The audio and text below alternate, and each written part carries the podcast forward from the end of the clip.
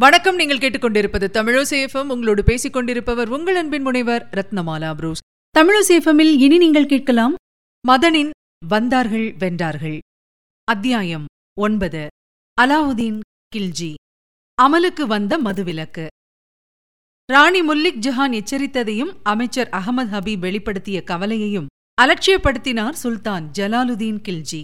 மகாராணியும் மந்திரியும் பயந்தபடியே விபரீதம் நிகழ்ந்தது. சுல்தான் பாசத்துடன் வளர்த்த கடா முதுகில் பாய்ந்து அவர் உயிரையே குடித்த கொடுமை பற்றி காசிம் ஃபெரிஷ்டா போன்ற பல வரலாற்று ஆசிரியர்கள் வேதனையுடன் குறிப்பிடுகிறார்கள். சுல்தான் ஜலாலுதீன் தலை கீழே துண்டிக்கப்பட்டு வீழ்ந்தவுடன் உடனடியாக அலாவுதீன் படை டெல்லியை நோக்கி வேகமாக முன்னேறியது. செய்தி கேள்விப்பட்ட ராணி முல்லிக் ஜஹான் அவை பெரியவர்களிடம் ஆலோசனை செய்யாமல் தப்பாக காய் நகர்த்தினார். தன் மகன் ருக்னுதீன் இப்ராஹிமை அவசர அவசரமாக தூக்கிக் கொண்டு வந்து அரியணையில் அமர்த்தினார். ஆம் தூக்கிக் கொண்டுதான். காரணம் இப்ராஹிம் பத்து வயது நிரம்பாத பாலகன். முல்தான் பிரதேசத்தின் நிர்வாகத்தை ஏற்றிருந்த மூத்த மகன் ஆர்காலிகான் நல்ல வீரர். அவரை உடனடியாக ராணி அழைத்திருந்தால் அலாவுதீனை சற்றேனும் சமாளித்திருக்கலாம். ஆனால் தன் செல்வாக்கு போய்விடுமோ என்று ராணி அச்சப்பட்டாரோ என்னவோ ஒரு குட்டிப் பையன் தலையில் அசந்தர்ப்பமான சூழ்நிலையில் மகுடம் ஏறியது. தொடர்ந்து தன் படைவீரர்களை பார்த்து அந்த துரோகி அலாவுதீனை விரட்டி அடியுங்கள். என்று விஷயம் புரியாமல் ஆணையிட்டாள் ராணி முல்லிக் ஜஹான்.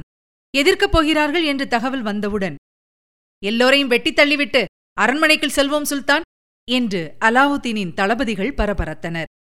அவசரம் வேண்டாம். அரண்மனைக்குள்ளே மந்திரி பிரதானிகளும் வெளியே மக்களும் நம்மீது ஏகமான எரிச்சலில் இருக்கிறார்கள். இத்தனை வெறுப்புக்கு நடுவே அரண்மனைக்குள் போய் நான் நிம்மதியாக தூங்க முடியாது. எதற்கும் கூடாரம் அமைத்து ஓய்வெடுப்போம். வேடிக்கை பாருங்கள். வாளை உயர்த்த வேண்டிய அவசியம் இருக்காது என்றே நினைக்கிறேன் என்றார் அலாவுதீன் விஷம புன்னகையோடு. உடனடியாக கூடாரங்கள் பூத்தன. அமெரிக்கையாக அமர்ந்து மற்றவர்களுடன் மதுக்கோப்பையுடன் சற்று நேரம் ஓய்வெடுத்த அலாவுதீன் தன் மெய்க்காவலனை அழைத்து தங்க நாணயங்கள் நகைகள் வைர வைடூரியங்கள் கொண்ட நூற்றுக்கணக்கான மூட்டைகளில் ஒன்றில் தங்க உருண்டைகள் இருக்கும். அந்த மூட்டையை கொண்டு வா. கூடவே ஒரு உண்டிவில். என்று ஆணை பிறப்பித்ததைக் கண்டு தளபதிகள் ஒன்றும் புரியாமல் விழித்தனர். பிறகுதான் அந்த அதிசயம் நடந்தது. ஒரு மூட்டையை திறக்கச் செய்த அலாவுதீன் ஒவ்வொரு தங்க உருண்டையாக எடுத்தார். அவற்றை உண்டிவில்லில் பொருத்தி அரண்மனையை நோக்கி எய்ய ஆரம்பித்தார். அரண்மனை படை வீரர்கள் மத்தியிலும் மக்கள் பகுதியிலும் வெர்ரென்று தங்க உருண்டைகள் ஜொலித்தவாறு பறந்து சென்று விழுந்தன. சில வினாடிகளில் எதிர்த்தரப்பில் களைபரம் வாட்களை வீசி எறிந்துவிட்டு ராணியின் படை வீரர்கள் ஓடி வந்து தங்க உருண்டைகளை பொறுக்க ஆரம்பித்தார்கள். மக்களும் ஆர்வத்துடன் இந்த சேகரிப்பில் சேர்ந்து கொண்டனர். வந்திருப்பவர் எதிரியல்ல வள்ளல் என்ற செய்தி மின்னல் வேகத்தில் பரவியது. பிறகென்ன ஒட்டுமொத்தமாக அரண்மனைப்படை அலாவுதீன் பக்கம் கட்சி மாறியது. நிராதரவான ராணி முல்லிக் ஜஹான் தன் மூத்த மகன் ஆர்காலிகான் தங்கியிருந்த முல்தான் பிரதேசத்துக்கு ஓட வேண்டி வந்தது. இப்படியாக ஒரு துளி வியர்வை கூட சிந்தாமல் கம்பீரமாக ஆஸ்தான மண்டப படிகளேறி அரியணையில் அமர்ந்தார் அலாவுதீன் கில்ஜி. முடிசூட்டு விழா நடந்தது அக்டோபர் மூன்று கிபி ஆயிரத்தி இருநூற்று தொன்னூற்று ஆறில். அமர்ந்த கையோடு தன் நெருக்கமான வீரர்களை அழைத்த அலாவுதீன் கில்ஜி இப்ராஹிம் சுல்தானை கைவிட்டுவிட்டு நம்மிடம் வந்த முக்கிய அமைச்சர்கள் தளபதிகளை உடனே தீர்த்து கட்டுங்கள். இப்படி கட்சி மாறும் துரோகிகள் எப்போதுமே ஆபத்தானவர்கள் என்று ஆணையிட்டார். அலாவுதீன் பக்கம் ஆவலுடன் வந்து சேர்ந்த அத்தனை பேரும் பரலோகம் அனுப்பி வைக்கப்பட்டார்கள். முல்தான் நாட்டுக்கு ஓடிய அரச குடும்பத்தையும் சுல்தான் மறக்கவில்லை மன்னிக்கவும் இல்லை. ஜாஃபர் கான் என்ற தளபதியின் தலைமையில் அலாவுதீன் அனுப்பிய படை கிளம்பிச் சென்று அவர்களை சிறைப்பிடித்தது ஆர்காலி கானும் இளம் இப்ராஹிமும் கொல்லப்பட்டனர். இதுபோன்ற விஷயங்களில் அலாவுதீன் உச்சக்கட்ட கொலைவெறியுடன் நடவடிக்கை எடுப்பதில் இறக்கப்பட்டதே இல்லை. மிக மிக நெருங்கிய விசுவாசிகளைத் தவிர யாரையும் அவர் நம்பியதும் இல்லை விட்டு வைத்ததும் இல்லை. வஞ்சகம் மட்டுமல்ல வீரமும் ஏராளமாக இருந்தது அலாவுதீனுக்கு. கிளர்ந்தெழுந்த பல சிற்றரசர்கள் சுல்தானின் வாழ்வீச்சில் ஓட்டம் எடுத்தார்கள் எனினும் மங்கோலியர் பிரச்சினைதான் தொடர்ந்து தலைவலி தந்தது. இந்தியாவுக்குள் புகுந்த ஒரு பெரும் மங்கோலிய படையை அலாவுதீனின் தளபதியான ஜாஃபர் கான் தலைமையில் கிளம்பிய படை இன்றைய பஞ்சாப் ஜலந்தர் அருகில் எதிர்கொண்டு புரட்டி எடுத்துவிட்டது ஒரு வருடம் கழித்து ஆவேசத்துடன் மறுபடியும் மங்கோலியர்கள் வருகை தந்தார்கள். இம்முறையும் ஜாஃபர் கான் முன் தாக்குப்பிடிக்க முடியாமல் மாற்றார்கள் ஓட்டமெடுத்தார்கள்.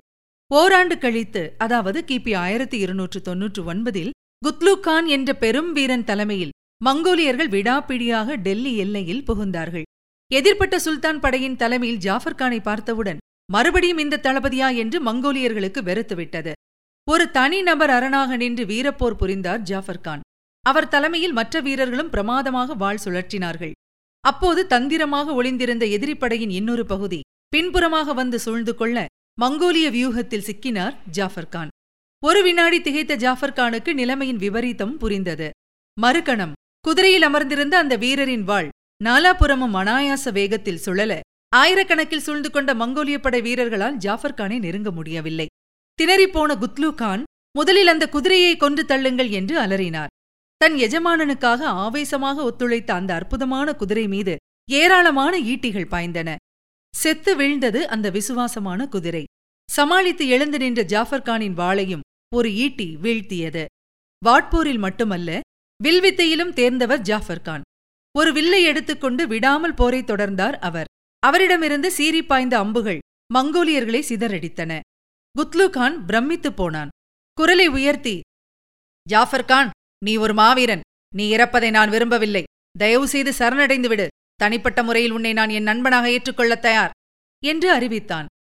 தளபதி என்கிற முறையில் என் பணியை செய்யும்போது மரணம் நிகழ்ந்தால் அதைவிட பெருமை எனக்கு கிடைக்காது. என்று ஜாஃபர் கானிடமிருந்து பதில் வந்தது. அதற்கு மேலும் பொறுக்க மாட்டாத மங்கோலிய தளபதி குத்லு கான் லேசாக கலங்கிய கண்களுடன் தலையசைக்க நூற்றுக்கணக்கான மங்கோலிய வீரர்கள் ஏக காலத்தில் பாய்ந்து கடைசி வினாடி வரை தன் தலைவன் அலாவுதீன் கில்ஜிக்காக போரிட்ட ஜாஃபர் கான் என்ற அந்த மாவீரரை வெட்டி சாய்த்தார்கள்.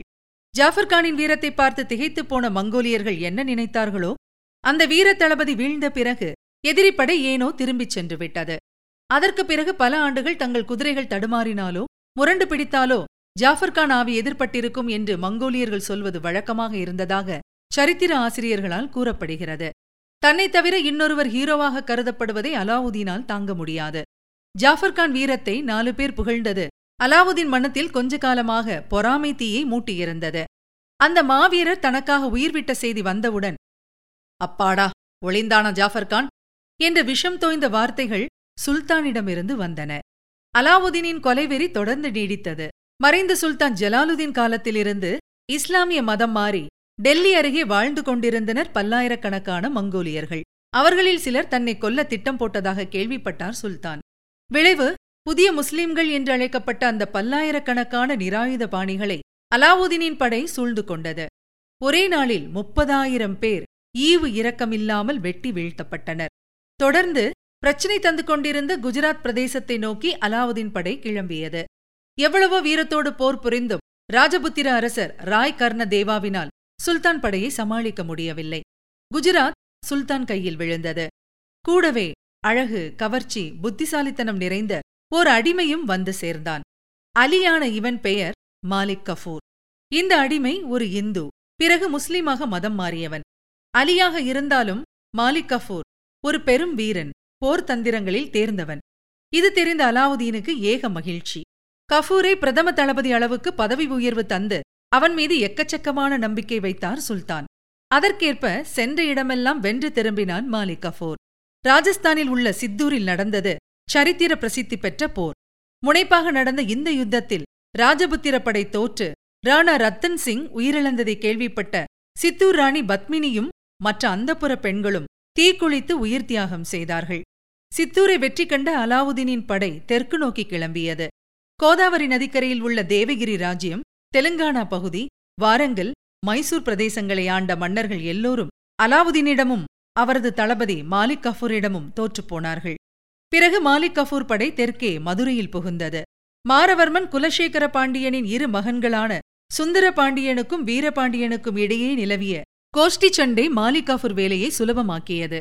தெற்கு படையெடுப்பை வெற்றிகரமாக முடித்துக்கொண்டு டெல்லிக்கு திரும்பினான் மாலிக் கஃபூர் கூடவே ஏராளமான செல்வத்தோடு அறுநூறு யானைகளையும் இருபதினாயிரம் குதிரைகளையும் கைப்பற்றி சுல்தானுக்கு பரிசாக எடுத்துச் சென்றான் இந்த தளபதி. தன் நம்பிக்கைக்குரிய தளபதிக்கு மேலும் பதவி உயர்வு பரிசுகள் தந்து பாராட்டினார் அலாவுதீன் கில்ஜி. தொடர்ந்து போரில் வெற்றிகள் குவிய குவிய சுல்தான் தலை கனத்துப் போனது. அகம்பாவம் அதிகமானது. தன்னை இரண்டாம் அலெக்சாண்டர் என்று அவ்வப்போது கர்வத்துடன் சொல்லிக்கொள்ள ஆரம்பித்தார் அலாவுதீன். குதுப் மினாரை தூக்கி சாப்பிடும் உயரத்துக்கு இன்னொரு மினாரை கட்டுவேன் என்று முழங்கிய சுல்தான் அதற்கான வேலைகளை துவக்கினார். ஆண்டவன் சித்தம் வேறு விதமாக இருந்தது. எத்தனையோ அரசுகளை வெற்றி கொண்ட சுல்தானால் குதுப் மினாரை வெற்றி கொள்ள முடியவில்லை. அரைக்குறையாக முதல் மாடி வரை மட்டுமே எழும்பிய ஒரு அரைக்குறை மினாரை இன்றும் நாம் குதுப் மினார் அருகே காணலாம். நினைத்திருந்தால் அலாவுதீனால் இன்னொரு பல்பனாக உருவெடுத்திருக்க முடியும்.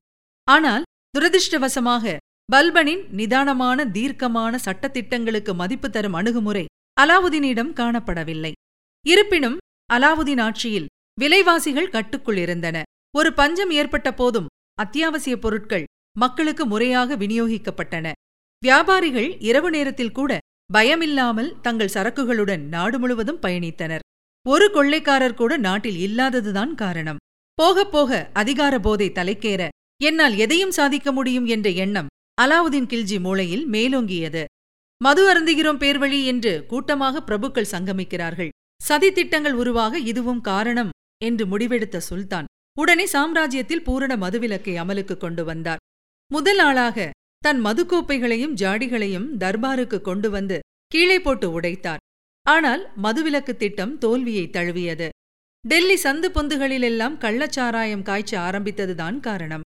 கடைசியில் அலாவுதீன் கில்ஜியின் கிறுக்குத்தனம் அளவுக்கு மிஞ்சியது. யாருக்கும் தோன்றாத விபரீத எண்ணம் விஷச்செடியாக அலாவுதீன் மனதில் துளிர்விட்டது. தன்னை கடவுளின் ஒரு தூதர் என்று ஏன் அழைக்கக்கூடாது என்று தனக்குத்தானே கேட்டுக்கொண்டார் சுல்தான். அலாவுல் மூல்க் என்னும் டெல்லியின் நீதிபதி ஸ்தானத்தில் உள்ள முதிர்ந்த மரியாதைக்குரிய அறிஞரை அழைத்து இது பற்றி கருத்து கேட்டார். திகைத்துப் போனார் பெரியவர் மூல்க். பிறகு சுதாரித்துக் கொண்டு சுல்தான் இந்த ஆபத்தான எண்ணத்தை உடனே விட்டுவிடுங்கள். சில சமயம் கடவுளின் தூதுவர்கள் அரசரின் கடமைகளை நிறைவேற்றியது உண்டுதான். ஆனால் மன்னர்கள் எல்லாம் இறைவனின் தூதுவராகிவிட முடியாது. மன்னர்கள் இன்று வருவார்கள் நாளை போவார்கள். ஆனால் அல்ல ஆட்சி நிரந்தரமானது முடிவில்லாதது என்று துணிவுடன் நிமிர்ந்து நின்று எடுத்துச் சொல்ல சபையில் இருந்த அடிவருடிகள் சிலர் முதியவரின் தலை அவ்வளவுதான் என்று முடிவு கட்டினார்கள். ஆனால் சுல்தான் வெகுநேரம் அந்த அறிஞரின் முகத்தை ஊடுருவி பார்த்தார். பிறகு மெல்ல தலையசைத்து நீங்கள் சொல்வது சரிதான் தவறு செய்துவிட்டேன் என்று ஒப்புக்கொண்ட அலாவுதீன் கில்ஜி பெரியவருக்கு பரிசுகள் தந்து கௌரவித்து மரியாதையுடன் திருப்பி அனுப்பினார்.